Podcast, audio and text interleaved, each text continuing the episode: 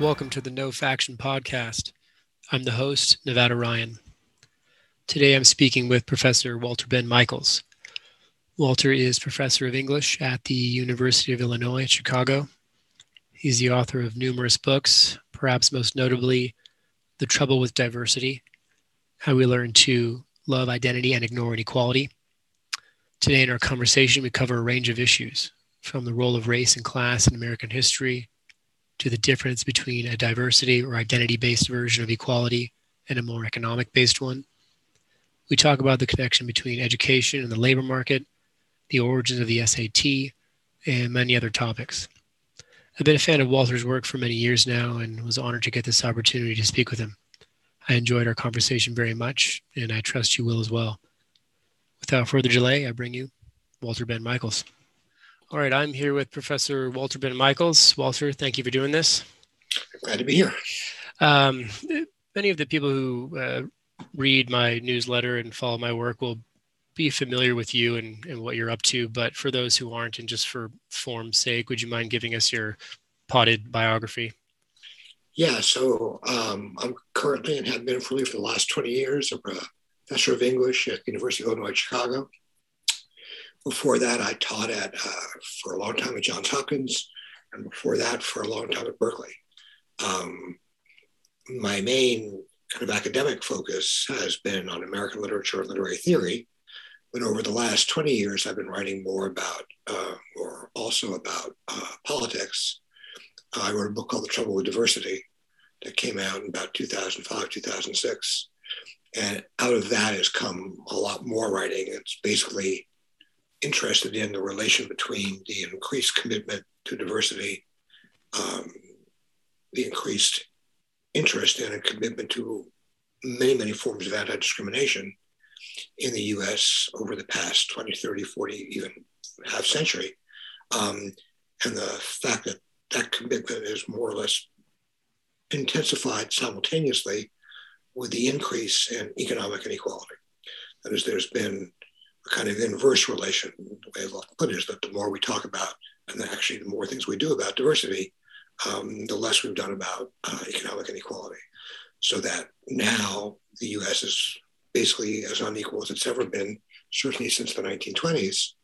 Um, and the commitment to diversity has not only not inhibited that, in fact, I argue in many ways it's enhanced it.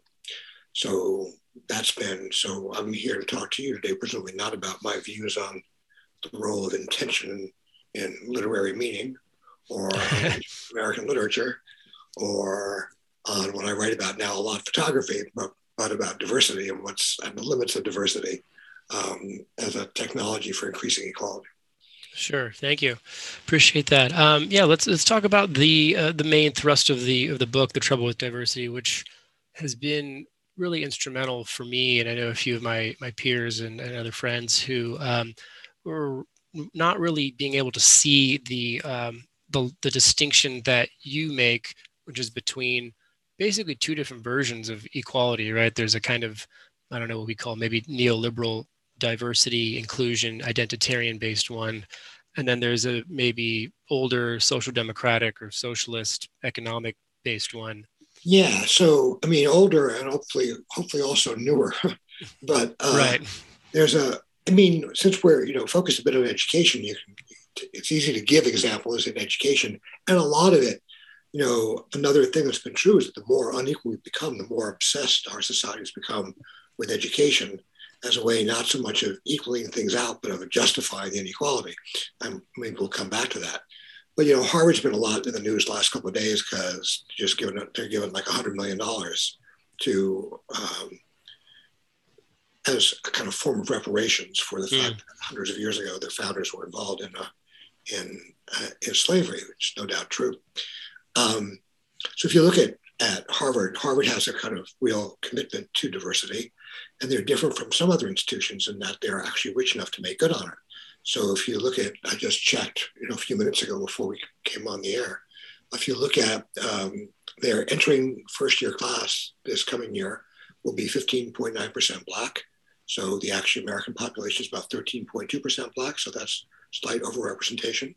It'll be 20, 5% Asian American. That's a lot of overrepresentation, it's sort of a parallel issue. It'll be 12.5% uh, Latino, which is somewhat underrepresented. And it'll be about 45% white, which is actually also somewhat underrepresented. But by any standard, that's kind of a success in diversity, and especially insofar as diversity has appropriately uh, uh, focused on African Americans, it's very successful. So if you look at Harvard now, at Harvard 50 years ago, they're like way, way more diverse than they are. And there's nothing intrinsically wrong with that. That's actually a good thing. Uh, but during the same period, right, in which they become more and more diverse, they've actually, the, the student body at Harvard has become, you know, richer and richer. So basically right now, something like um, 60%, I think it's maybe 58% of Harvard's undergraduates come from the top 10% of the country. Mm-hmm. Um, so students from the bottom 90%, the bottom 90% is like nine tenths of everybody in the country make up actually less than half the students at Harvard. And students from like the, the lower 20% are basically almost non-existent. You know, there are a couple of them. So you want to say two things have happened. Harvard's become more diverse. And if what you think of, if you think of equality in terms of uh, racial and ethnic equality, then it actually is more equal. People are represented more or less in the same proportion they are in the population. But if you think of equality as financial equality, that is, as equality, as it were, between classes, Harvard's not only become not become more equal, it's become less equal. Um, it's really basically a school for rich kids. Um, and actually, the part of the point of Harvard is that it's not. I mean, it's it's more successful with diversity than many because it's rich um, and because its endowment enables us to do that. But it's not unrepresentative. I mean, in terms of uh, in terms of um, of student wealth, Harvard's actually not one of the worst offenders. I mean, smaller liberal arts colleges. I was actually shocked myself, and I don't exactly do this for a living, but do it for part of my living, to read that like Colgate, the median family income is $250,000. That's mm. the median family income. Half the kids at Colgate come from families making over $250,000. Um, same thing is roughly true like Washington and Lee, where it's 261. Actually, I just looked at my notes here. Colgate's $270,000 you and I you can't remember it right. So a, a university system um, in which the elite colleges, um, that is the colleges, you know, which are the most in demand and which will then produce, as they always say, not incorrectly, leaders of American society are basically it's rich kids and rich kids out. It's completely maintaining a kind of hegemony of wealth in the US. So if one's idea at some point had been that uh, the point of the university was to serve as a kind of engine of equality. The exact opposite is what's happened. The university system has turned into an engine of inequality. Um, it's, as I say, it's just basically, it, it, it preserves wealth and preserves wealth from one generation to the next. And it, but, and, it, and, and the fact of Harvard, you know, making this big gesture now and producing $100 million um, as a form of reparations is actually a kind of pure version of that. You know, uh, if you're, if, what does the demand for equality that we might make on our institution of higher education, what does that have to do with like, you know, paying debts that you figure are owed from 250 years ago? You got lots of poor people in this country who they could have arrived yesterday. They could have arrived 100. Their families arrived 100 years ago. It doesn't matter. It doesn't matter what their, you know, what their what their race is. Um, there actually, as we know, that the majority of poor people in this country are white. Um, so why, what, what exactly are we doing for most poor black people today, all poor white people today, all poor uh, Latino Latina people today by saying we're to make up for you know the horrors of slavery from 250 years ago. They, the two things have nothing to do with each other. But it's understood as a kind of gesture toward, more than a gesture toward, a kind of powerful $100 million gesture toward a kind of equality, when in fact it's it's not even quite a smokescreen. What it is is a way of sort of defining equality so that what it means is equality between races and making equality for, between races substitute for actual equality. And the kind of purest way to see this overall, and this was the original sort of argument of the trouble with diversity, and it's come back in lots of different ways. It's as if the neoliberal ideal of a just society was not a society in which economic inequality was minimized, it was a society in which the people who were making the most money, let's say the top 1%, the top 10%, just actually matched ethnically the makeup of the population as if we'd been. So the original kind of little thought experiment was yeah, I, I supposing you could just, you know, wave a magic wand and make contemporary discrimination disappear. And you can then wave the magic wand one more time and make the all the kind of history of racism and sexism disappear. So then what would you have? You could have like the top 10% of your population and income would be instead of being black people being underrepresented, they'd be 13.2%. Instead of white people being overrepresented, they'd be like 59.9%. Everybody be the right percent. And the same thing on the bottom. Instead of black people being overrepresented on the bottom, black people would be 13.2% of the bottom. So from one standpoint, you'd have a kind of justice. It was racially representative, racially proportionate in every decile of American wealth. Would you have a more equal society? No, you actually have exactly as unequal a society as we have now. What you've done is say our ideal of equality is satisfied if, like, the mega rich are in the right proportion of all the different races and sexes and genders and sexualities and whatever identity category we have. So the point was that a kind of vision of equality in which anti-discrimination is, you know, the be all and end all, is a vision of equality which doesn't actually affect the fundamental economic structure of our society. And in that respect, you know, what's often thought to be kind of radical commitments to, um, you know, well, versions of Black Lives Matter, um, which would be the most recent instance, are not really radical at all. They're fundamentally conservative.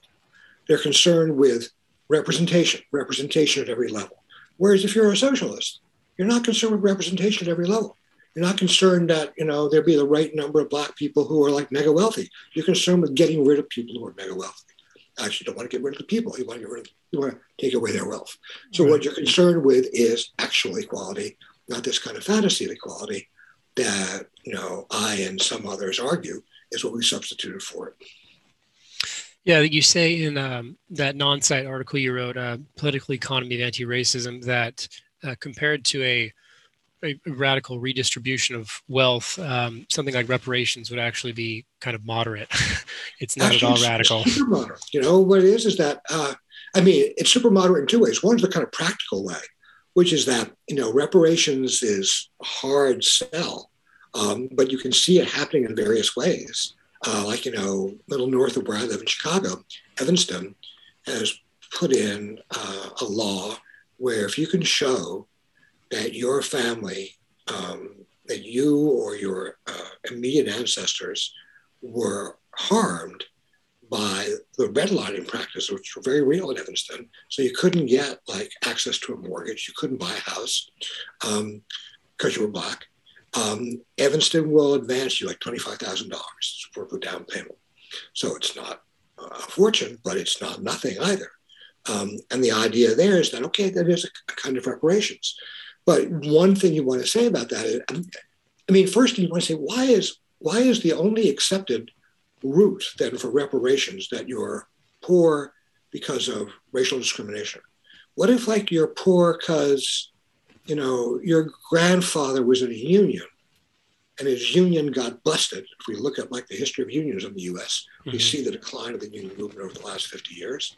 And so, and you know, his his pension disappeared, and now you're you know a poor white person. So why why why why shouldn't that story also like qualify you for some kind of reparations? But then you realize right away there's like a further point to make, which is that well, what if you're poor and like your great grandfather was you know whatever the horrible version of Elon Musk was back then. Mm. But like, you know, your grandfather lost it all. He spent it all on wine, women, and song. And now you've got nothing. So what we're going to say is, well, you know, if you're poor because of racism, then you get it. If you're poor because your ancestors were deprived of their, you know, union rights, then you get it. But if you're poor just because you're poor, we don't care that really has nothing to do with the universal commitment to socialism.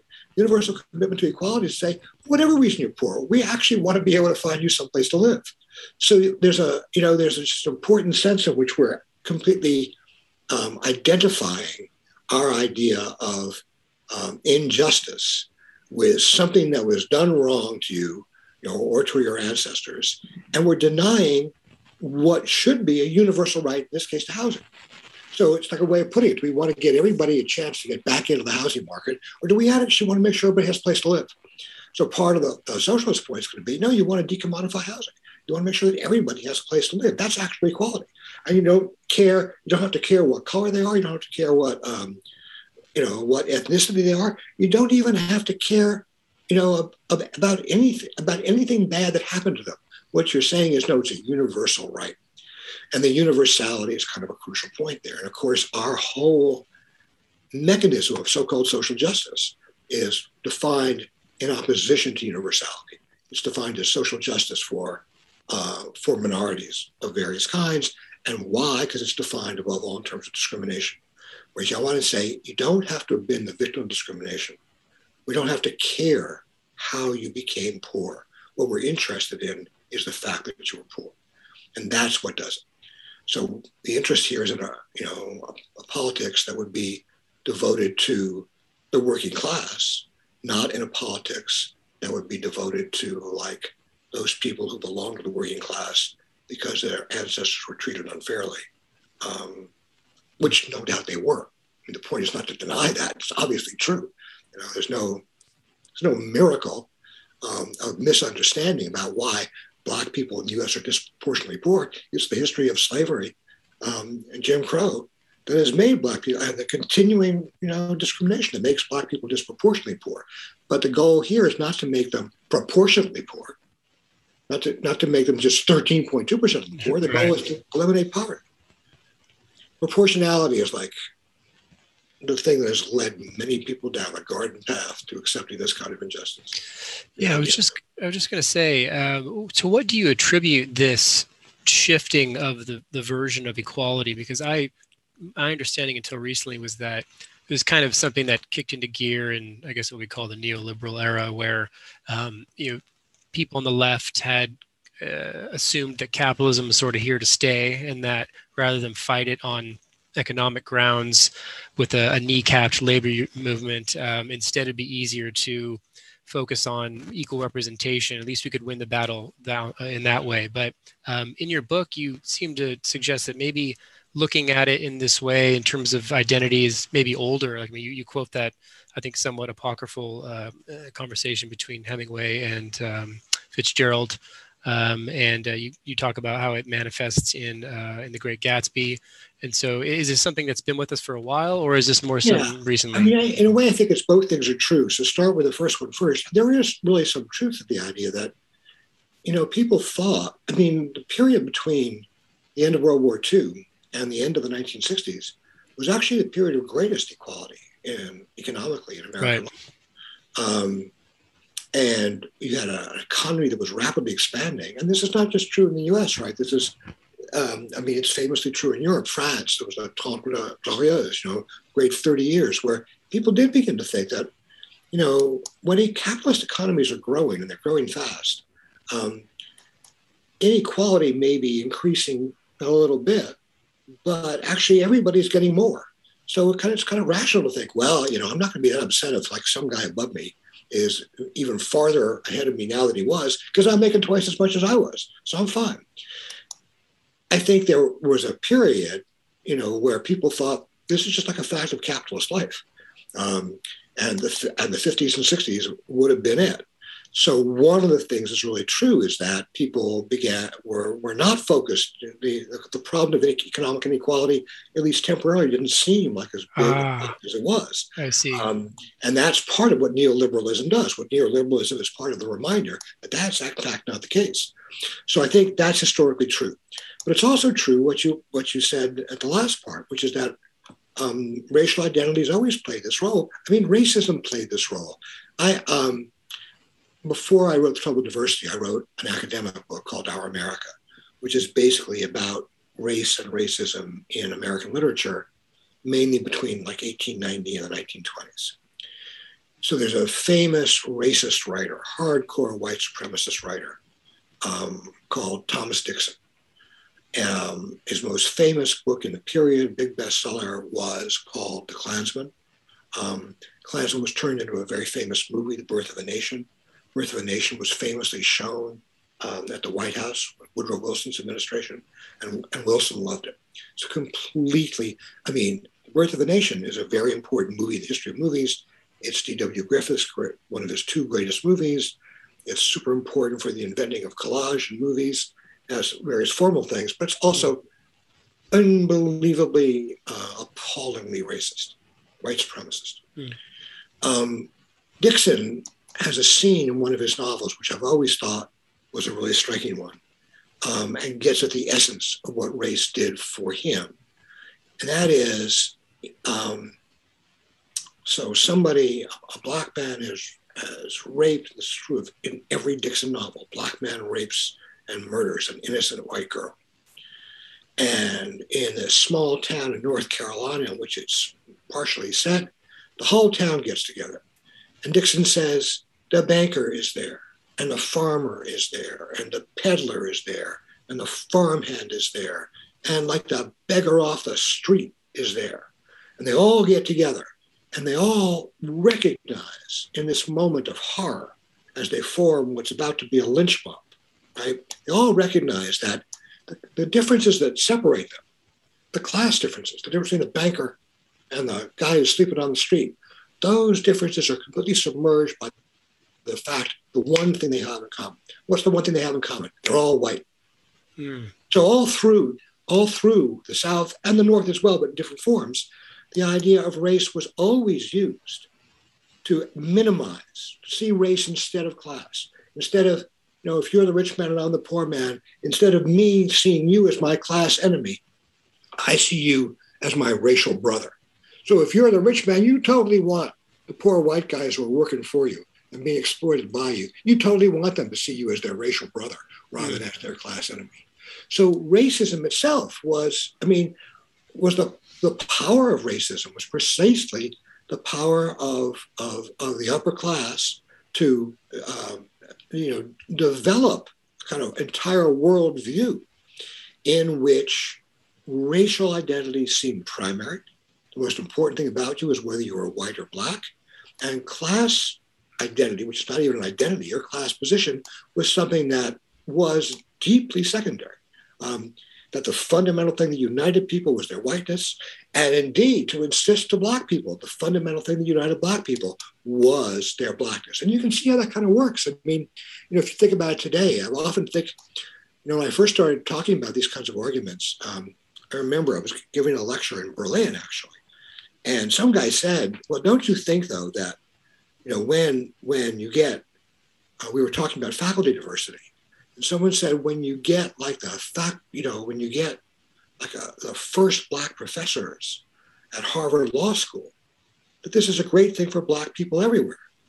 And you are thinking about that, you know, the do white people like in community college, do white people in in like uh, the, the slums of Boston, do they look over at Harvard and think, well, you know, it sucks that I can't go to Harvard, but it's so great that there are white people like me who are so represented at Harvard.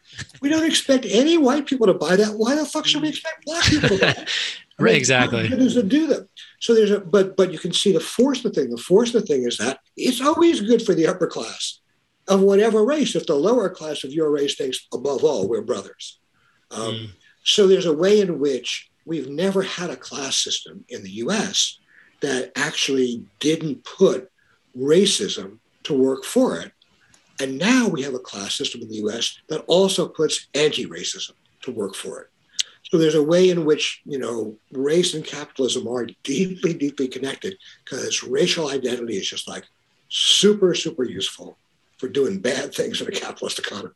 Right. Um, and, and we're at a kind of high watermark of that. And today it is anti-racism. But in my own interest in this topic began exactly the opposite way. It was in the work that racism did it was kind of like appalling to realize, you know, as you're working on this, that actually now, I mean, the racism did bad work and was also bad in itself. Anti-racism is good in itself, but actually the kind of work it does in the society now is just as destructive as the work that racism did in the 1890s.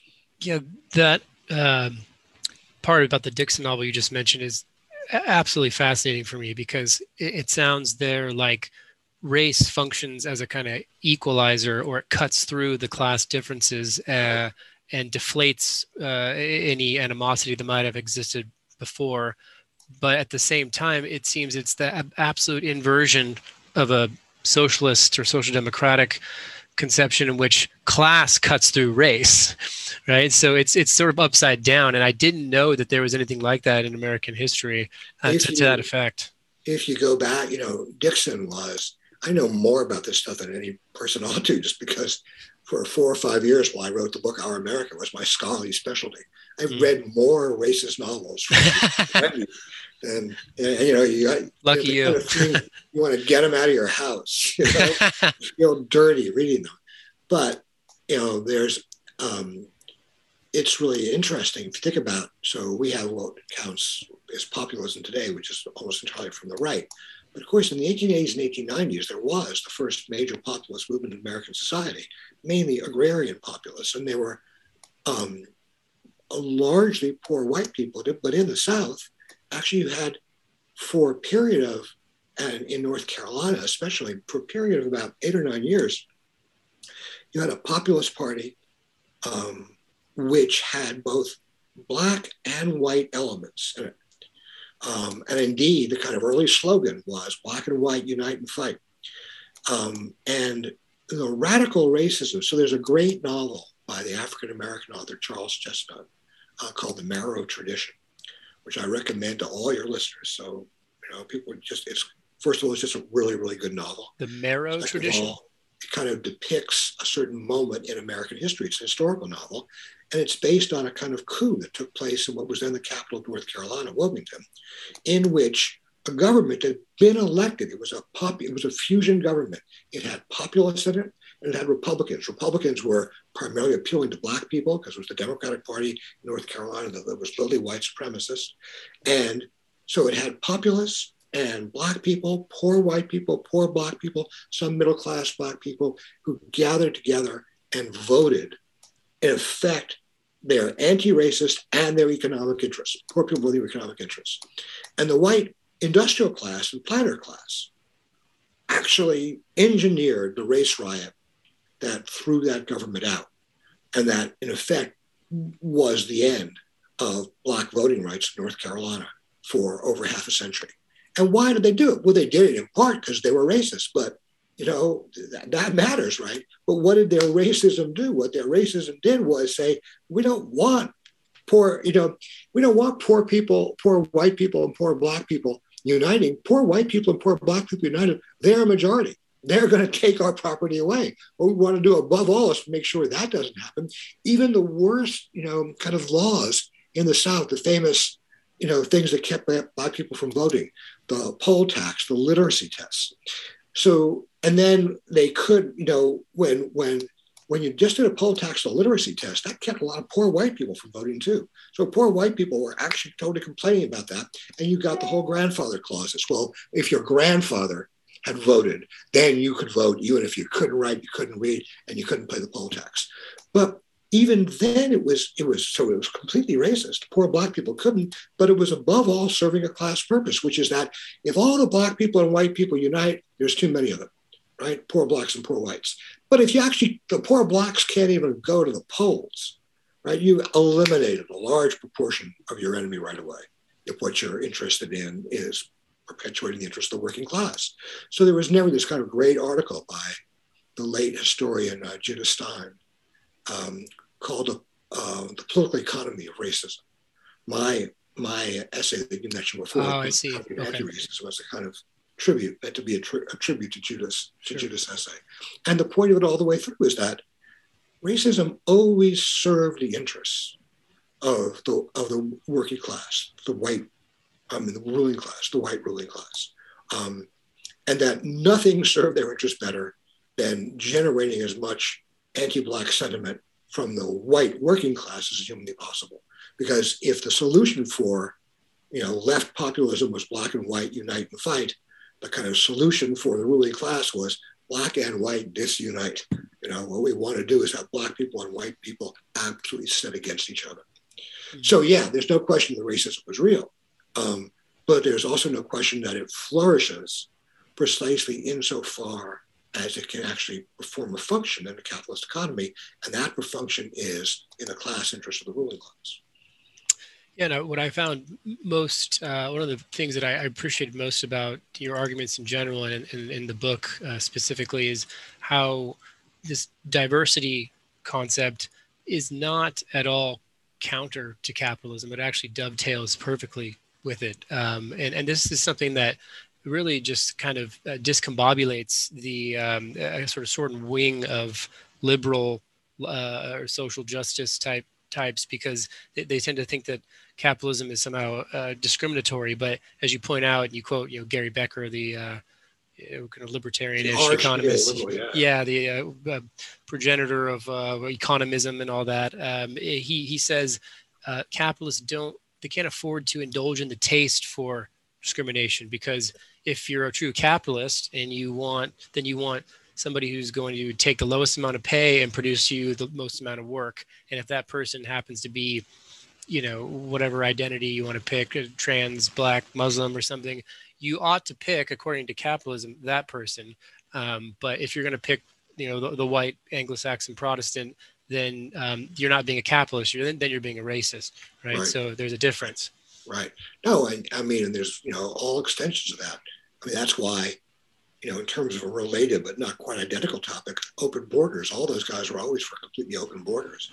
Because, I mean, if you got 10 people in the room and you got 10 jobs, those 10 people can negotiate their, their salaries. You need 10 people. You, you can't afford not to hire them. So if they all want more money, they all want more money. But if you got 15 people in the room and you got 10 jobs, then you're negotiating. If you're the if you're the guy who's who's giving out the jobs, your negotiating position is a whole lot stronger. That's what you know Marx called the reserve army of labor. Mm. So if you can make the whole damn world your reserve army of labor, um, open those borders up. So you know, until as we all know, until recently, the one the one position the Wall Street Journal had held consistently for its entire existence was encouraging as much immigration as possible. Because what you wanted to be able to say was, look, you know, uh, you don't want to work for uh, five dollars an hour, fine. We'll find the guy just off the boat or just over the border, and trust me, he'll want to work for five dollars an hour. Where he came from, he wasn't making anything like five dollars an hour. So you know, either you want to bring the labor force in, and of course, part of the whole neoliberal you know exploitation of capital is that you can't bring the labor force in, you want to take your factory out. So take it to where there is cheap labor. So you're you're looking for cheap labor wherever it goes people who are looking for cheap labor are not like committed to their racism. you know, they're not. They're what they're committed to is getting the labor. Um, so there's a way in which, you know, it's not. It's it's it's it's it's it's not. It's a kind of racial equality, but it's completely not an economic equality. That was the whole point for someone like uh, Becker. Becker used to talk about good inequalities and bad inequalities. Right. You know? So the bad inequalities were the ones where you you didn't want to like not hire people because they were black or because they were women. The good inequalities were you wanted to hire them because they would work harder than everybody else and practically kill themselves doing the damn job. Um, and you just you couldn't afford to care about the other things, like you said. Um, eh, back to uh, the effect of race uh, on the country's history in general. Uh, if we could tie that into um, education, so SAT tests, for instance, right, are, are sort of um, have their roots in IQ tests. Uh, yeah. And then IQ tests, of course, have their roots in is kind of neo-Victorian race science phrenology bullshit.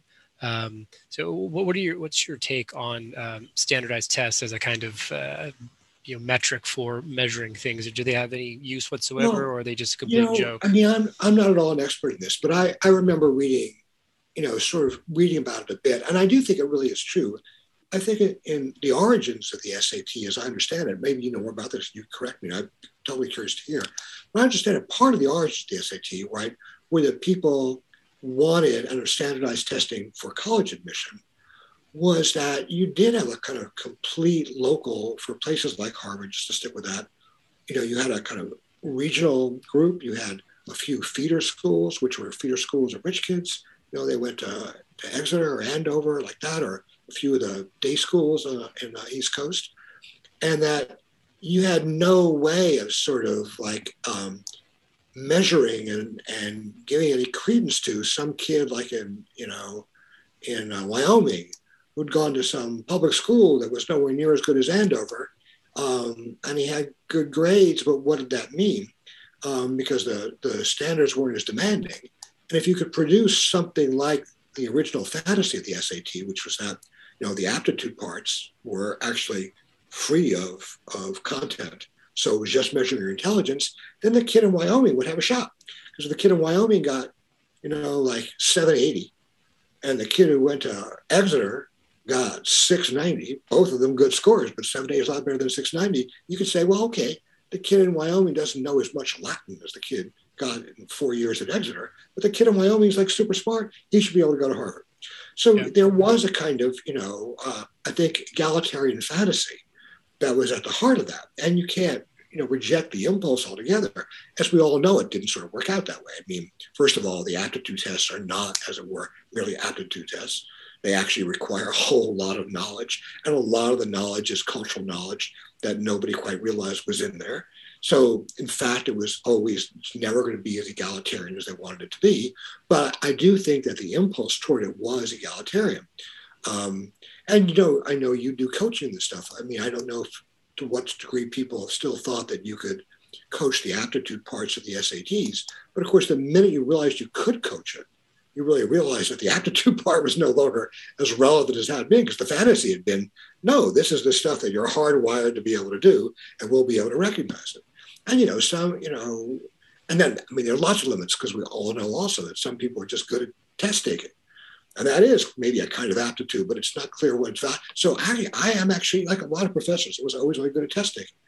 And I was good even at test taking in math. I am one of the worst mathematics people. I mean, I'm like, no, I thought you told me there would be no math on this exam. I'm do English. But you're just good at test taking. So I did okay on the math SATs. If I never had to take any serious college level classes in math, I would have been totally fucked.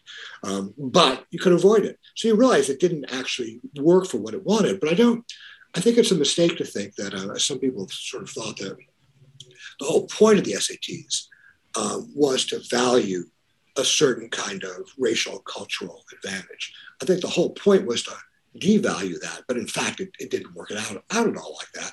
And then once once people like you got in the game, that is, once you got to realization that no, you could take some kid and work with them for a few months and actually raise their scores by 30, 40, 50 points, then it not only was the question of valuing their kind of cultural background, then it was like, you know, it was it was, it was money.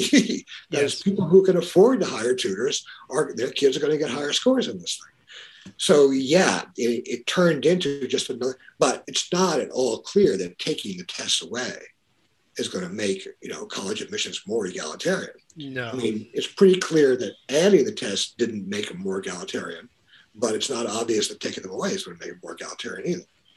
Yeah, I'm not a like an absolutist on this issue um, in terms of abolishing it or, or not. Um, I think that there still is a place for it. Um, you know, for instance, if I mean basically like the, the example you mentioned a second ago, if somebody uh, didn't have a, a good education but they can still show that they've got aptitudes anyway, that's one way that can register that.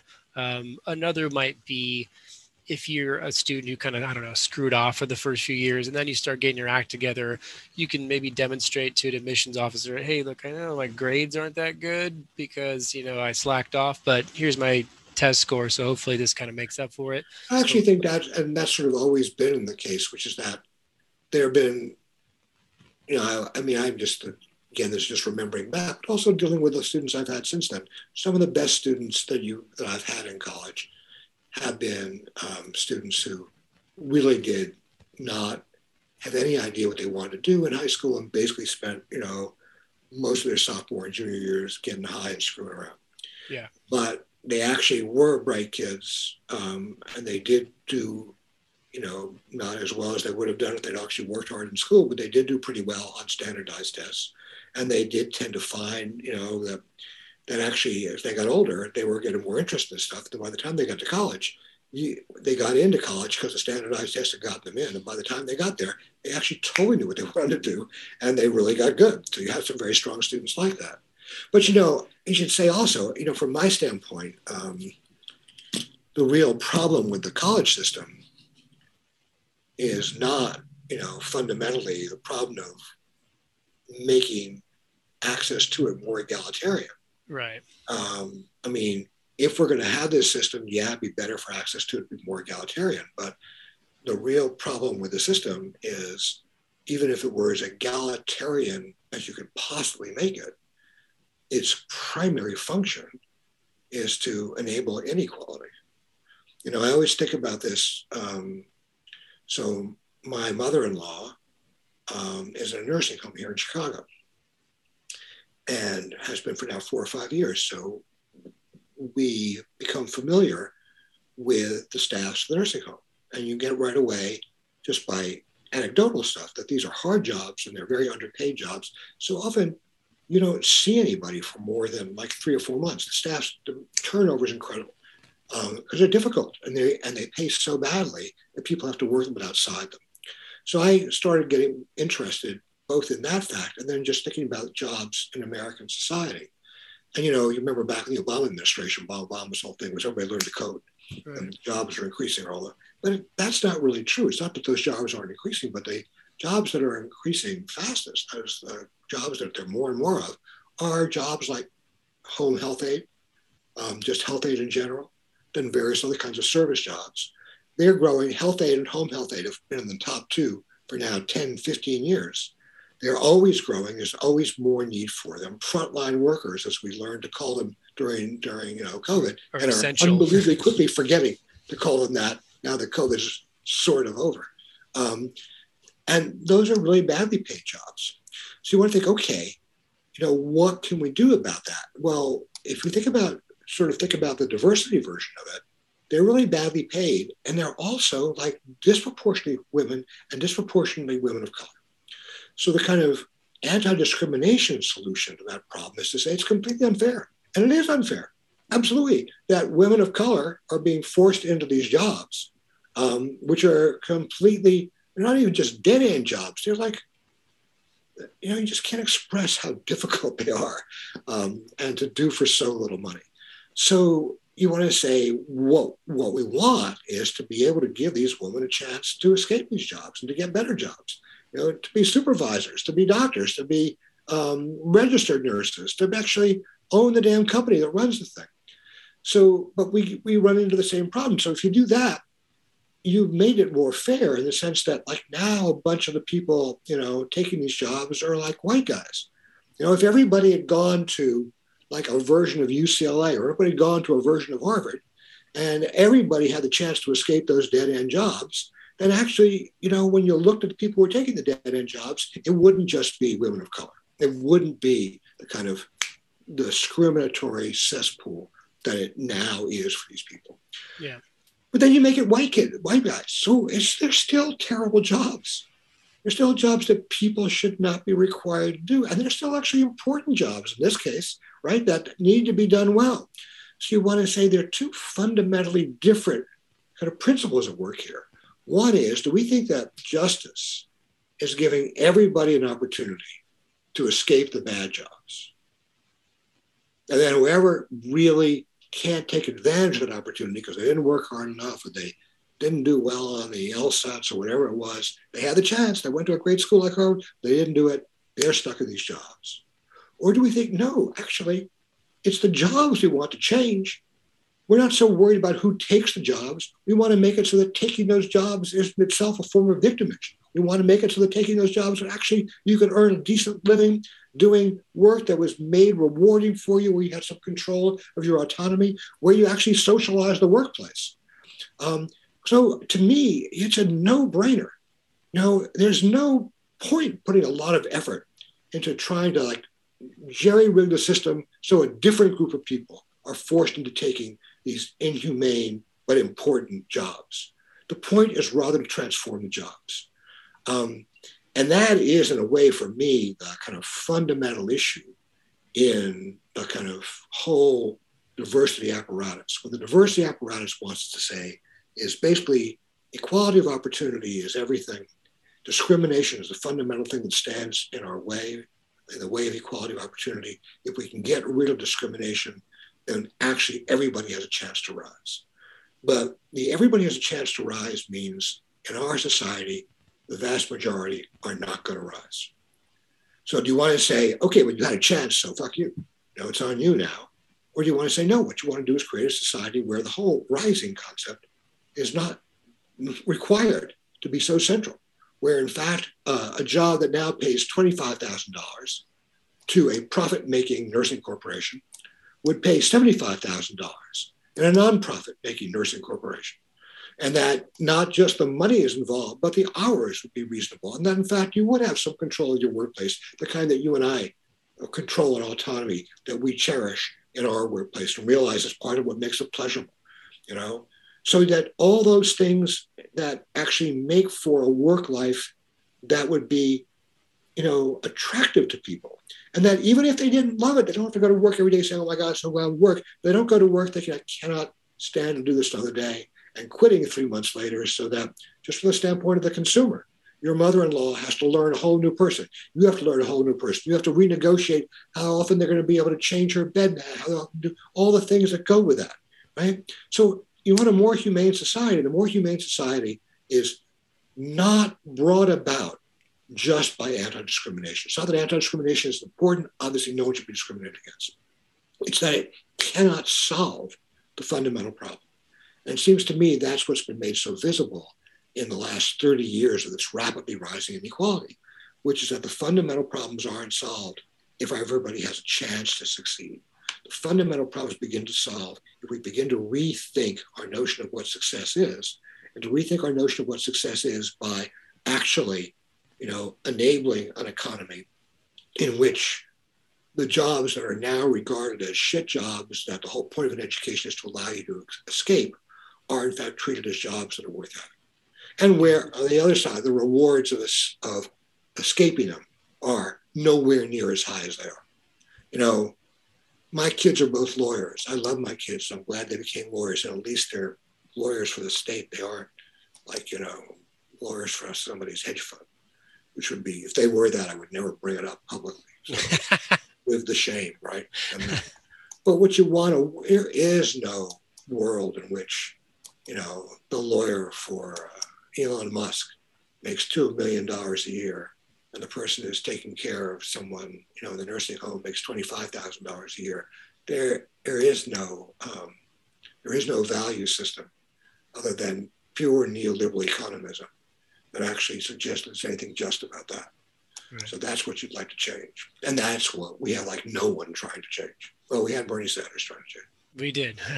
Um, yeah, this is one of the, the features of your, your work that's been most uh, illuminating for me. And that's you, you basically just expose the limits of the, um, the liberal ideology of, of educational rising. Um, because you say, let's, let's put a situation in place hypothetically where we've got everyone has access to the best education. Everyone has access to the best concierge level tutors, and everyone goes to a school as good as Harvard, and, just check all the boxes as much as you want. And then they they pop out on the other end, and what happens? Well, you still need somebody to make your fucking lattes. You still need somebody to be a personal care aide. You still need somebody to be a mechanic. So now all you've done is you've created this sort of meritocratic humiliation where you say, well, you had your chance to be an attorney for Goldman Sachs, uh, but now you're a personal care aide and you had the Harvard education, so deal with it. And um, you and, just and put it really well. that, that summary, I should write it down because that's exactly the point. It's exactly what it is. So uh, and then so what what that then causes us to to to look at is or to realize is that the, the problem with education uh, is not really with education at all. It's with the labor market. It's with the, the greater society in which education institutions are embedded, and um, and so that requires not an educational reform but political, right? And then so now. What does that mean? It means we basically need a kind of revival of a, of a labor movement, um, and I think so. There's a little hope, right, for that. I mean, every time you open your paper, some some Starbucks is unionized. Yeah. And more importantly, still, you know, uh, Amazon there's some progress in that direction. So that's a little bit hopeful. But you know what you're saying is is really right. I mean, you you summarized it brilliantly there. It's exactly right.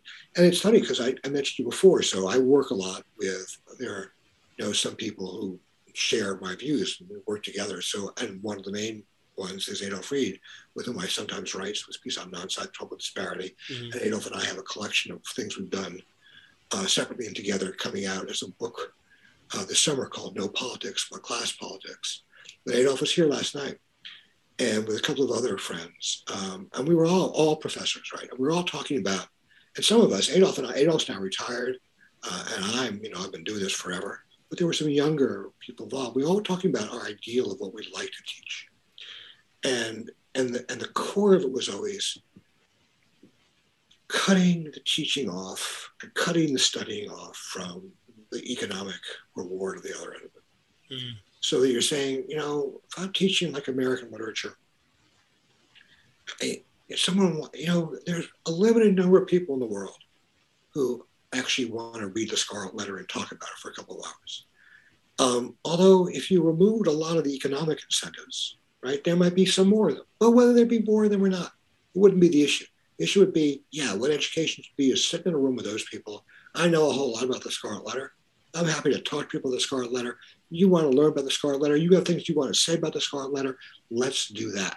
I think that's intrinsically valuable. You know, it's part of like what a kind of I, I so my great grandfather was um, for a long time the president of what was then the International Ladies Garment Workers Union, and I have a photograph inherited from him, um, and I don't know who's in it, but it's a bunch of uh, young women who were working in in you know in textile factories and clothes making um, in New York in the 20s. And part of what the union did was it gave them classes like in American literature. Mm-hmm. So there's some guy, he looks like a kind of parody of a, of a 1920s intellectual.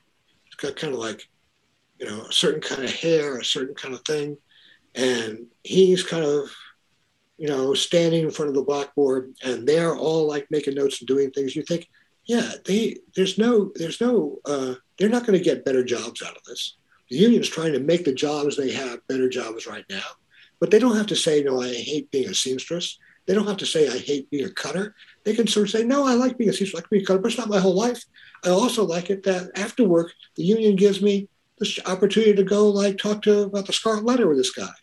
And then maybe meet someone too. We all go out and have a drink and talk about the Scarlet Letter afterwards, or talk about what an asshole our boss is, or do what we do. So, you know, the fantasy of education really is exactly what you said. You can't really reform the educational system you have to reform the labor market. And when you reform the labor market, one of the blessings that would be for the educational system would be to disarticulate it from the labor market. Yeah. Um, and so it doesn't mean that there are still things. Yeah, if you want to be a registered nurse, there are certain things you have to learn.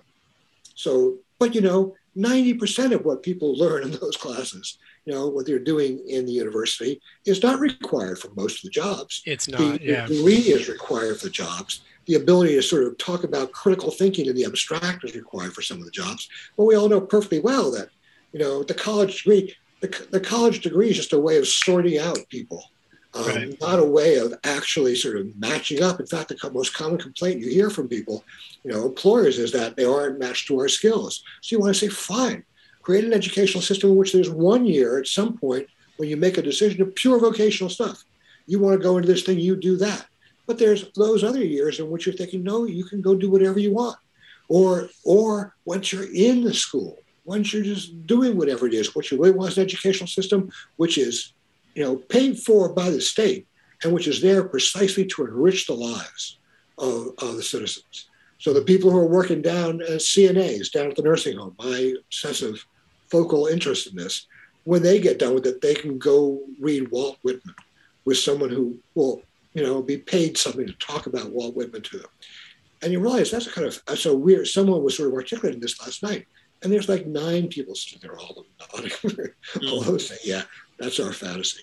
Know, our fantasy is really people who just are sort of interested, and it's our job to get them, keep them interested, and make them more interested, and help them see what the value is of reading these texts. Yeah, I, uh, it reminds me of uh, something I read from Aquinas. I don't remember where, but he makes a distinction between the servile arts and the liberal arts, the free arts. And the servile arts are distinguished by the fact that they are done for some functionary utilitarian purpose. and then the free arts are done for their own sake, uh, just for the act of it. And so it really just sounds like a, like a pure liberal arts. Um, uh, yes, like what, what, a certain fantasy of the liberal arts once was and ought to be. But of course, you know, when you're now at a public university fighting for public funds, what's the argument every administrator leads with? Leads with, which is we're good for the economy. You know, University of Illinois is good for the economy. So yeah. it's like the idea that someone would go into the state legislature and say, yeah, you know, fuck all that the economy. What we're good for is providing people something to think about. If That's, only. yeah, exactly. And, and, and, you know, they'd have their job for another, what, minute and a half. Um, because you're not going to get any money from the state doing that. But that's again, I mean, that's why, you know, you're talking about. I, I, I was just reading, I think in the paper yesterday, or maybe it was even this morning, um, that one of the things people were saying is, is, and I think it makes sense, is that because of the persistent lack of certain kinds of jobs, which you know people younger than you are experiencing, much younger than me now, people coming out of college. Um, there are lots of these jobs, and Starbucks is obviously the kind of exemplary instance where, yeah, your barista is totally likely to have like a BA and actually totally possibly have an MA in creative writing or something. Yeah. You know? So they're saying that a lot of these, that a lot of the places where where um, they're organizing unions here, it's college educated kids organizing unions. Mm. One thing, this is a kind of plus. I mean, I, I'm wearing this button. This is UIC United Faculty. It's our faculty union, which we actually founded about 15 years ago. Uh, the reason I'm wearing it now is because um, not so much for this, as I didn't quite notice it was there until I saw it there. But yesterday, day before yesterday, our graduate students have been on strike for seven days. They actually won their strike.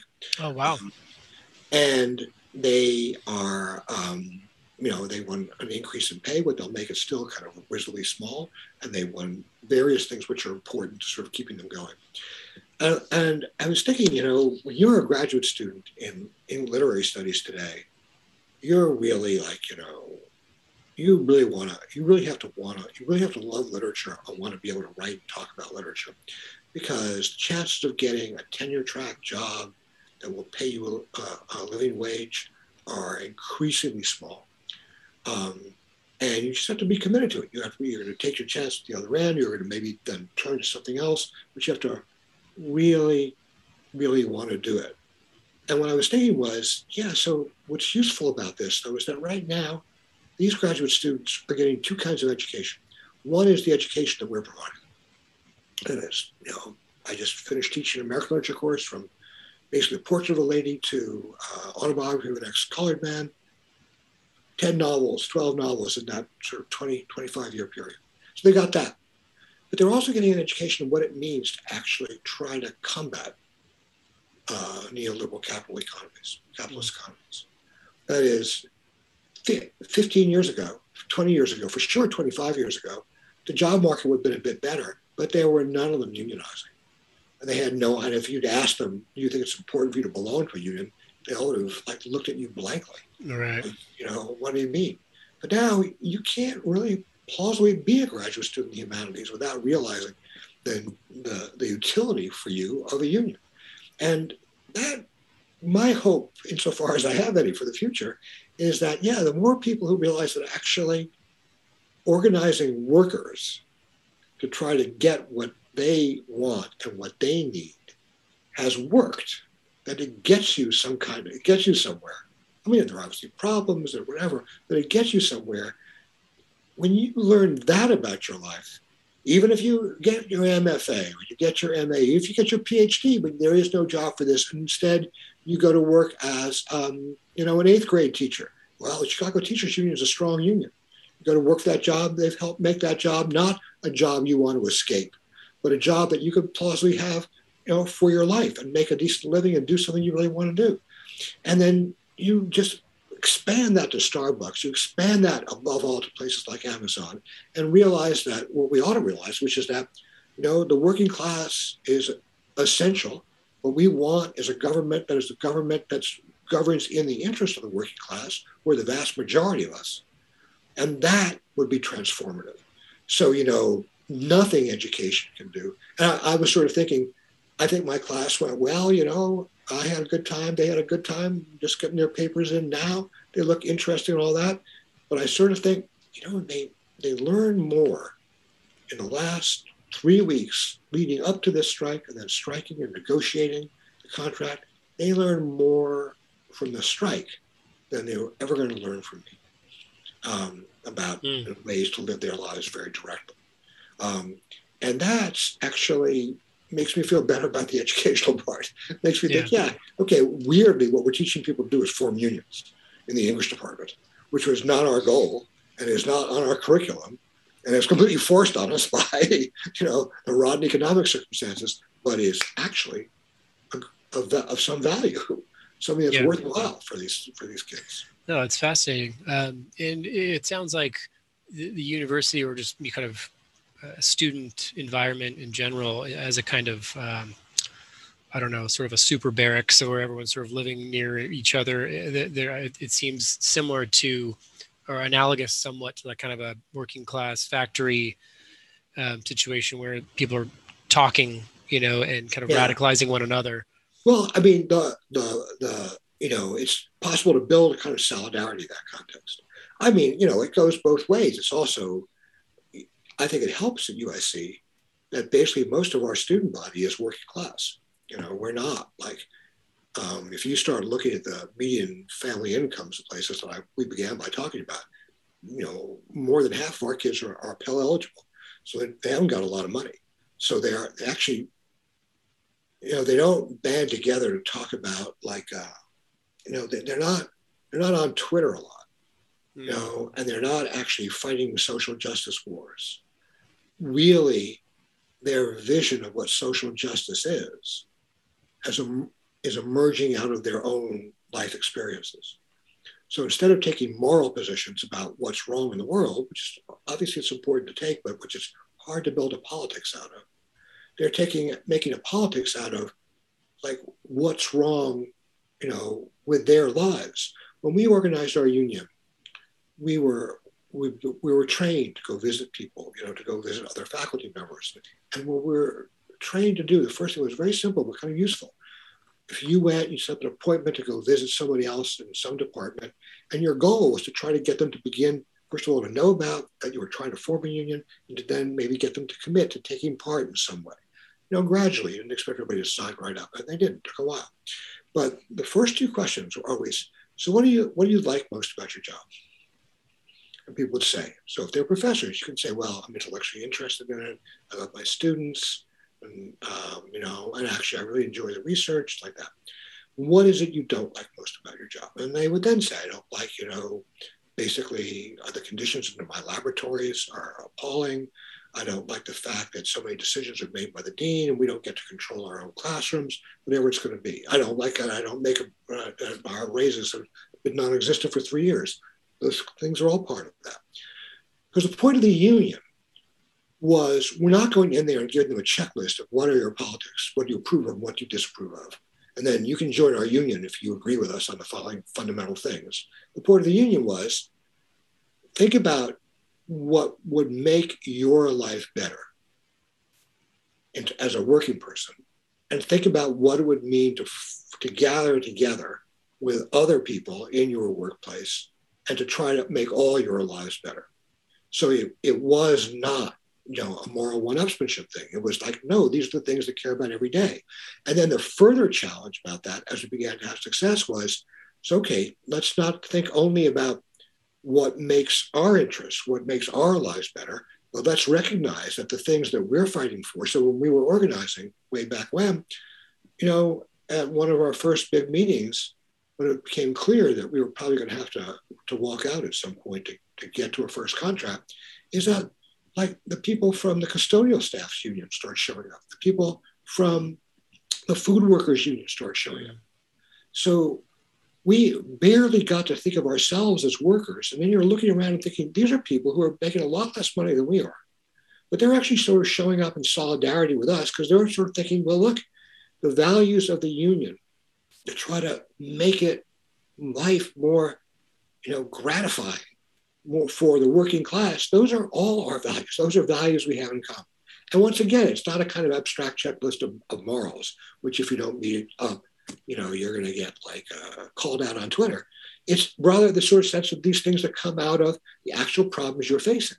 So it's got to be a generalized version of the working class. And that's actually what, in the end, you mean by class consciousness, which is that we share certain things. I completely value the autonomy of my, of my job. But valuing the autonomy of a job, I realize I ought to value the autonomy of the, of the custodial worker who actually cleans my office. And in fact, I totally do value having a clean office. And I ought to actually support the things that will make it more pleasurable and rewarding for people to be cleaning my office. Right. And you know, we don't have to fantasize that we're going to make the same amount of money. And I'm not feeling guilty about the amount of money I make. But I, what you do want to say is that everybody's got to have the access to the tools that would enable them to negotiate a life that they actually want to live. So to me, you know, to me, you can't begin to think about the way to begin to think about solutions is to think about it in terms of people's work. And that's why, as you said before really well, education can't come first. Education is kind of the tail end of how we think about our work. Um, and that's why, you know, organizing CNAs is more important than, than basically readjusting the question of how we use test scores or anything like that. Yeah. Um, and that's also why, you know, I have kind of limited hope um, of what will come out of the universities but paradoxically, it's the universities that are most kind of under pressure. Public universities would have lost their funding, but are still trying to do what they want to do. Those universities are, in a way, the most useful ones for doing what you were describing before, producing a kind of ferment in which people try to put together their intellectual interests with their work lives to try to reshape their environment in a way that will fit them. And that's you know, I'm feeling more optimistic than usual today because our guys won their strike. It was fun to march around with them. It was fun to be part of it. It was fun to see them think through and negotiate, you know, the contract they wanted. And it was fun to see them win. it was totally fun to see them win. Yeah, uh, it was a big victory. Um, what um, what advice do you have for young people today? Say if you had a son or daughter as a you know, a junior in high school, kind of getting ready to to make the decision of whether or not to, you know, uh, uh, enter the meritocratic meat grinder or to do something else? What, what would you say to them, given what we know now? No, I mean, it's not a super hard question, really. Sorry. yeah. Well, no, it's good though. It's uh, because I mean, in a certain sense, you can't, you know, if you just say, um, "Don't worry about, you know, the meritocratic meat grinder," what you call it. Uh, uh you know, you're saying, yeah, you know you're taking your you're you're taking yourself away from many of the goods that American society has to, to offer. In other words, if you just sort of go off, you know, so if it's my kids, they're they know they're not inheriting great wealth, so they know they're going to have to make a living. So the minute you know, I remember my father saying to me at some point, totally didn't take, but this is a different generation, it's a long time ago, saying, you know, if you can learn to be a short order cook, you'll never lack for a job, whatever else happens. And that was before we knew what McDonald's and all those things were going to be. So he was totally wrong about that. you can be a short order cook. And in fact, no matter how good you are whipping up fried eggs, like you know, the market changed in ways that he could not have anticipated. Right. But you do sort of want to say, yeah, you know, you do live in a capitalist economy. You need to find a way to make a living and you need to figure out what what's going to matter to you, and you don't have the faintest fucking clue. You're 16 years old. So, you know, the kind of cynical answer, but it's also the kind of true answer, and that's actually what I did with my actual kids was, no, encourage them to go to some good college. I mean, if you're going to be part of the meritocratic meat grinder, right, you want to be as high up on the meritocratic meat grinder as you can be. And you want the grinding of your meat to produce some certain set of results. And then at some point in there, you figure out, I don't want this. Yes, well, that's when you want to say, okay, you know, figure out what you do want, then figure out what you do want in a way that will will, will change it. I mean, I, if you're going to be politically active, what I'd be saying is, don't go be a community organizer. Go get some kind of day job and join a union. And if they haven't got a union, help them organize a union. You know, don't go and try to like beg and plead. So there's a new piece up on Nonsite by Adolph called, um, uh, it's called very kind of like challenging me. Uh, let me go get my big white man. And, and the idea Wait, that's the, that's the title of it. That's the title, and, and and the idea of it is that a lot of politics today consists in like, you know, going and asking people for money for the community. So whether you're asking Goldman Sachs for it or Harvard for it or whatever it is, you just go in hat in hand to rich people, and you can go in a kind of humble begging and pleading mode. That was the old Booker T. Washington mode, or you can go in the current mode, which is that you know, you're white racist and white supremacist and you owe us. That's the reparations mode, but it's the same thing. It's going and asking rich people for their money. Um, and and the point of it is, is that that's not the way to build a just society by going and asking rich people for their money. What you want to do is build a union and take their money away from them. Know, what you want to do is build a structure where, in fact, those rich people in that form don't exist. So uh, there's a big difference between a kind of clientelist it's what sort of technically called um, politics, which is basically trying to pressure rich people to give you money. Um, and you know, in the wake of Black Lives, in the wake of you know the murder of George Floyd, you've seen massive versions of that. Um, and some people are cynical about it; they're not really giving the money, some people are really giving the money. But either way, either way, going and begging Goldman Sachs to give you four million dollars for whatever, you know, to mitigate harm in the community, I mean, going and begging people, a real thing, like even the defund the police thing is that, well, you know, don't pay money for the police, pay money for the trauma you know, suffered by people in the community. So they should have access to mental health. Well, they should have access to mental health, but that doesn't, that's just saying, yeah, we can't really change the society, but maybe we can make people feel better about like the ravages that have been, you know, wrought on them by the society. Well, for sure, you got to take care of the wounded everybody would agree with that, and that's better than creating, you know, more police um, in in some important sense. But the real goal is not to take better care of the wounded. The real goal is to create a society in which not so many people are necessarily structurally required to be wounded by the profit-making mechanism. And that's, you know, that's what I'd be saying to my kids. Um, and that's not something that really, as I think about it, any 16 year old can actually understand because they actually have to be in a world where they actually have to earn their living and see what it means and see what you give up and what you don't give up. So yeah, you know, my in giving this answer, if you're actually talking to a kid, the kid has already gotten really bored about 10 minutes ago. sure. So not going to work for that reason first. Yeah. And then second of all, after all that, what you given me is like you don't know. so, but that's what I got. Sure. What if? Uh, I, what about um, where the labor market is going in terms of technology? It seems that uh, one thing that people are sort of scared about is, you know, what are the skills of the future, or whatever. And it's just we don't have any fucking clue. Um, is there any way for people to, um, I don't prepare themselves in some way? Because I think a lot of people are getting um, discouraged by the sort of techno doom saying from people like um, it's that guy who wrote *Sapiens*, uh, Yuval Harari, where he's saying yeah. the technology is going to be changing so rapidly that humans won't be able to keep up with training, and so um, they're just going to become a useless class. Um, yeah, I, you know, I, um, I'm like really, I mean, that's not my special dog. I'm really super skeptical of that. Um, and I, you know, you really do want to say that um, the economy, you know, if you just think about what we've all worried about for a long time now, which is that the degree to which the growth in the economy is the growth in the service sector, the growth in service jobs. Mm. But you always say, yeah, but that growth in service, those are those are real jobs. Those are those jobs aren't going to go away because of the technology.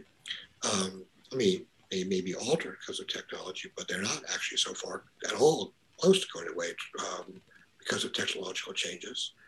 And you want to think, okay, from that standpoint, what if what if my fate is to be someone who's like, you know, changing uh, the sheets and cleaning the rooms in some downtown hotel?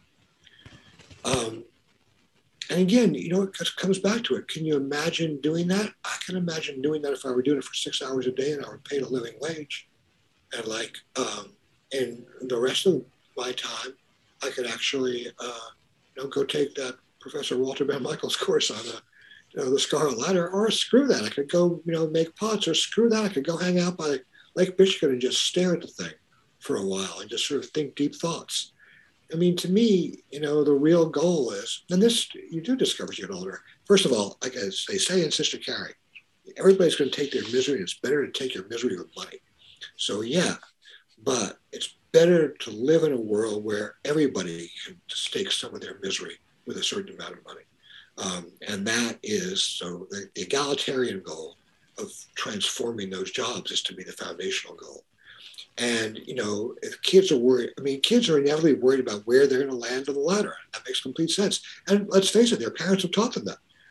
You know, no one says, "Oh, I don't care what you got on the math test when you you know come home from the thing." I mean, everybody says, "I love you," no matter what you got on the math test. you, want to, you want to know what the kid got on the damn math test. So you want to know just how much you have to love them for that. So the thing about it is, is that yeah, you know, the society is structured to do that. And I and I, you know, it's not that competition is itself a bad thing. With the bad, I actually have zero problem. Like anybody who you know gets into the academic world in a certain way is actually going to be sort of competitive because it's a competitive world. Every time you have someone gives a lecture, there's a question answer period. People are trying to trump each other in various ways.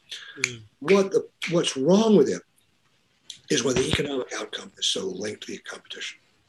So say X is a bit better than arguing, than uh, arguing than Y. I actually haven't got a world where X takes incredible pleasure in going around and being showing how much better he or she is at arguing than Y is, and than all the other Ys. The problem is when that little bit of being better at arguing produces hundreds and millions of dollars of difference in their life fortunes, where you want to say it isn't, it isn't worth that difference, right? What you want is not, you want to, as we were saying before, you want to disconnect the economic outcomes from the, the, the sort of minor but real and sometimes even pleasurable you know, differences in ability. Um, so I, you know, competition's fine. Recognize some things are good and some things are bad. You know, I don't know, but you know, I'm like a big sports fan. I played sports. I know what it means to be mediocre in sports. But actually, you can still enjoy it. But if the whole world functioned like, you know, I would live in a world where you function how good you were at sports, I'd be making twenty-five thousand dollars a year right now. Um, and nobody should be making twenty-five thousand dollars a year, even if they could never hit from the three-point line. You know, they should be making something. That, yeah, no, it sounds it seems like the logic of markets has just kind of infiltrated every facet of life, including education, and and then the result is these kind of weird, uh, perverse um, incentives and kind of metrics of, um, of success and um, productivity, and things like that. So. And it's super hard to ignore. You know, before we came on, you know, I was sort of not giving you a hard time, but teasing a bit about, you know, you're precisely the kind of person who's looked at the problem because yeah. you're tutoring. But you know, I also, I mean, if you live in a capitalist economy, you're part of the problem. You know, but you live in a capitalist economy, you're 90% of us are also part the victims. So we're we're part of the problem, but we're doing it to ourselves at the same time. And again, that's why it just does seem to me kind of collective action as workers is is like the only way to go. And it may be a slim fucking hope. Um, for sure, it looks like a slim fucking hope, but it's better than no hope at all. Yeah. Um, well, Walter, I want to be mindful of your time, but I just have a couple other quick questions before we wrap up here. If that's all right. Um, Are there any books that um, you find yourself returning to over and over again over the years that seem to be a kind of endless supply of, of wisdom and inspiration? Anything that uh, you think might uh, you want to share with people? Yeah, so I mean, first of all, you're talking to a literature professor, so there's books I return to it over and over again. I don't know that I think of them as like, um, I don't know. I think of them as like, you know, supplying wisdom or inspiration. I mean, I like art. Okay. yeah, that's right. I know you're worthwhile to think about critic. just what are great novels. Um, so, in in terms of, of, of reading lists, yeah, I think that you know, there. Uh, uh, I think it's to me, there's like a lot of value in just reading the great masterpieces of world literature. Mm. So, for example, right now I'm reading Proust. Um, not for the first time, but for the first time in French. It's like hard in French. So I, my French is pretty good, but it's not still hard. it's not about not about it's not about giving you wisdom for daily life. And it's definitely not about the politics of you know what we hope is the late neoliberal period. Um, but it's like its own sort of internal structure, its own its own brilliance is a kind of model of a certain kind of perfection. Mm-hmm. And part of what art can do for you is precisely model that kind of perfection, give you a sense of a value which is not reducible to uh, the value of the marketplace. So I don't have, you know, it's going to be different for everybody. Um, and it's, I don't, you know, recommend that everybody go out and read Proust, although it definitely can't hurt. Start with Swann's Way and just go as far as you can go. But I do think there is a lot of value to, um, it goes back to the distinction you were making before when you were talking about Aquinas. So in literature and art, it's uh, put somewhat differently from the way you were putting it with most of the liberal arts, but it's the value of art is autotelic. It's, it's its own, it's its own end. Um, and there's tremendous value in anything which is its own end, where the value is the thing itself. So, you know, and that's why I'm sort of staying away from the wisdom part, you know, because it's not, it's not like you read Proust and figure out how even to behave better at cocktail parties. right. There's, you know, a whole volume. If anything, you might behave worse. Yeah, exactly. Yeah. but the thing about it is, is that you sort of feel the power of the art and the art is something which is very removable from and separate from you know any individual kind of like how to even at the highest level of how to it can give you so there's that um, for political stuff which you got in mind you know i don't know you know i would say everybody uh, actually the the website we all do Nonsite is a kind of good mix half of it's art and half of it's politics um, and you know i've found people who are readers of Nonsite who only ever read about the art stuff they just skip all the politics. Then there's probably many more people who only read the politics and skip the art stuff. But the people we really value, because they're like the little fantasy we have of ourselves, are the people who do both. Who think, yeah, no, you can go read like, you know, let me go get my big white man, my big white man, which is up there right now. But also go read. I think I have a piece up there right now too, which is on um, on basically on photography, in particular on a really great photographer whose work I've really admired and loved for really forever now. He did the cover of my first book, uh, Jim Welling, a New York photographer, Jim Welling. Mm-hmm. He used to be actually for many years at UCLA, but is now back in New York and teaching uh, sometimes at Princeton. And, you know, Jim's work is very beautiful and it's complicatedly beautiful. And it, it takes a while to understand it. But to me, the process of trying to figure out what it is that it's trying to do, what it is that makes it beautiful, what his ambitions are for it. Yeah, that's complicated but fun. Um, and it takes the pleasure you experience just looking at one of those pictures and really intensifies it. So to me, that it can be different art for different people, right? But to me, that relation to art is very, very you know, foundational for my life.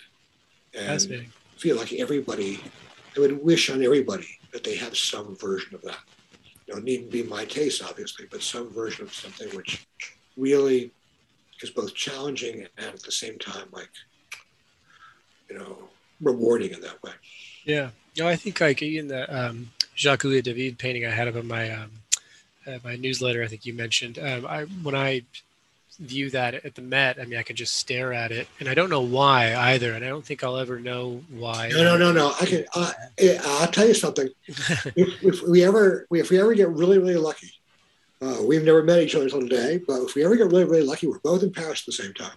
So I learned a lot of art history from the person who is, in my view, and I think a lot of people's view, a major art historian of our period, Michael Fried, mm-hmm. and um, I can give you the Michael Fried tour of about two floors in the Louvre Oh, wow. Uh, which will not end up in, but just before the very end, we will stand in front of three great David paintings.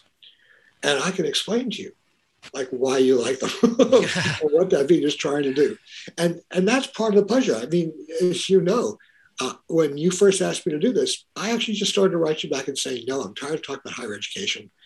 Uh, basically, I'm actually writing more about art now. If I want to talk about politics, I'd rather go talk to some union group than talk to someone who's doing what you're doing.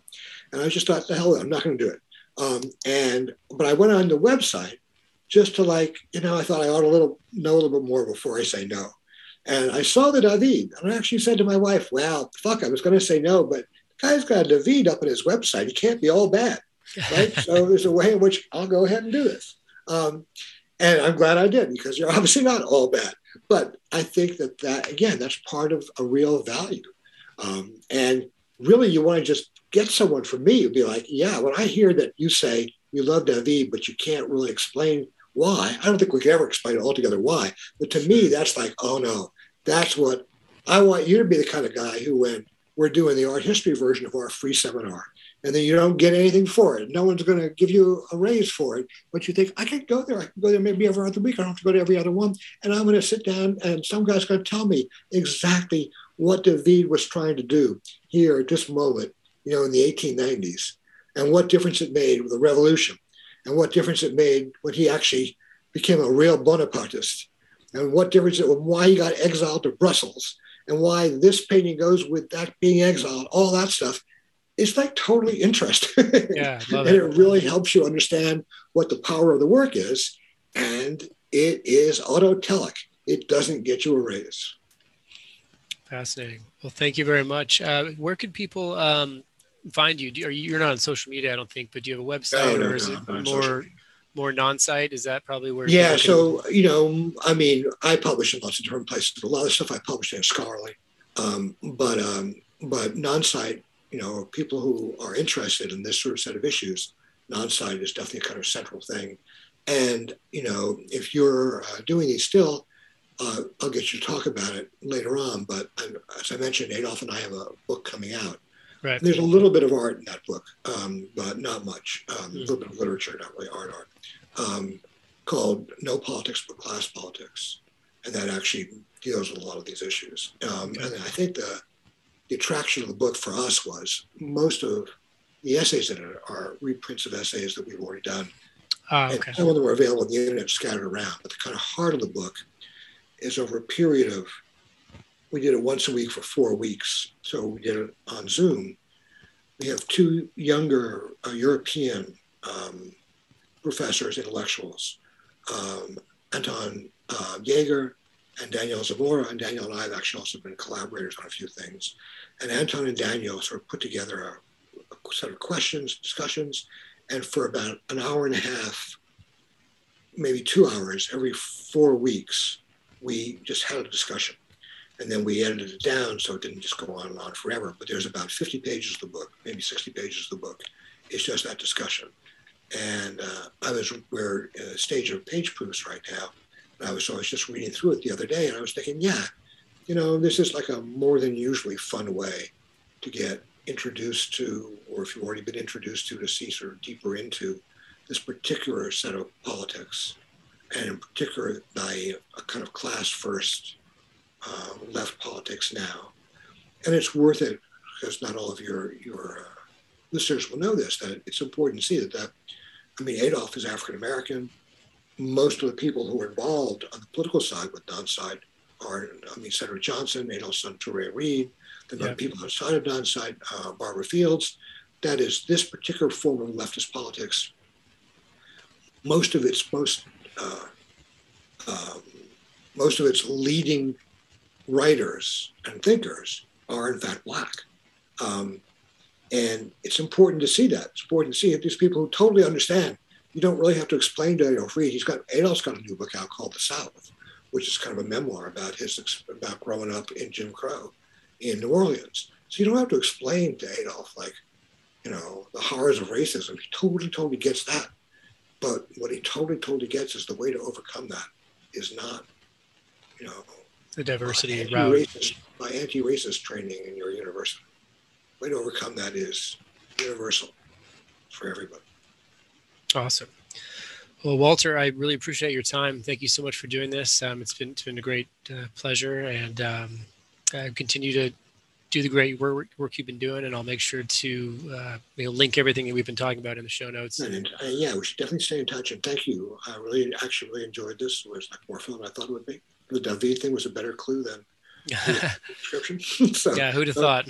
Don't take that David down. Uh, yeah, you got it. Yeah, and we'll be in touch. All right. Thank you, Walter. Take care. Bye bye.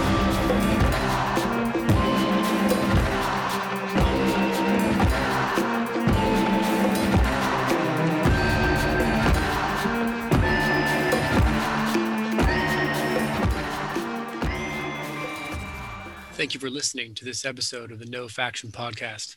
If you enjoyed what you heard, please consider subscribing. Thank you.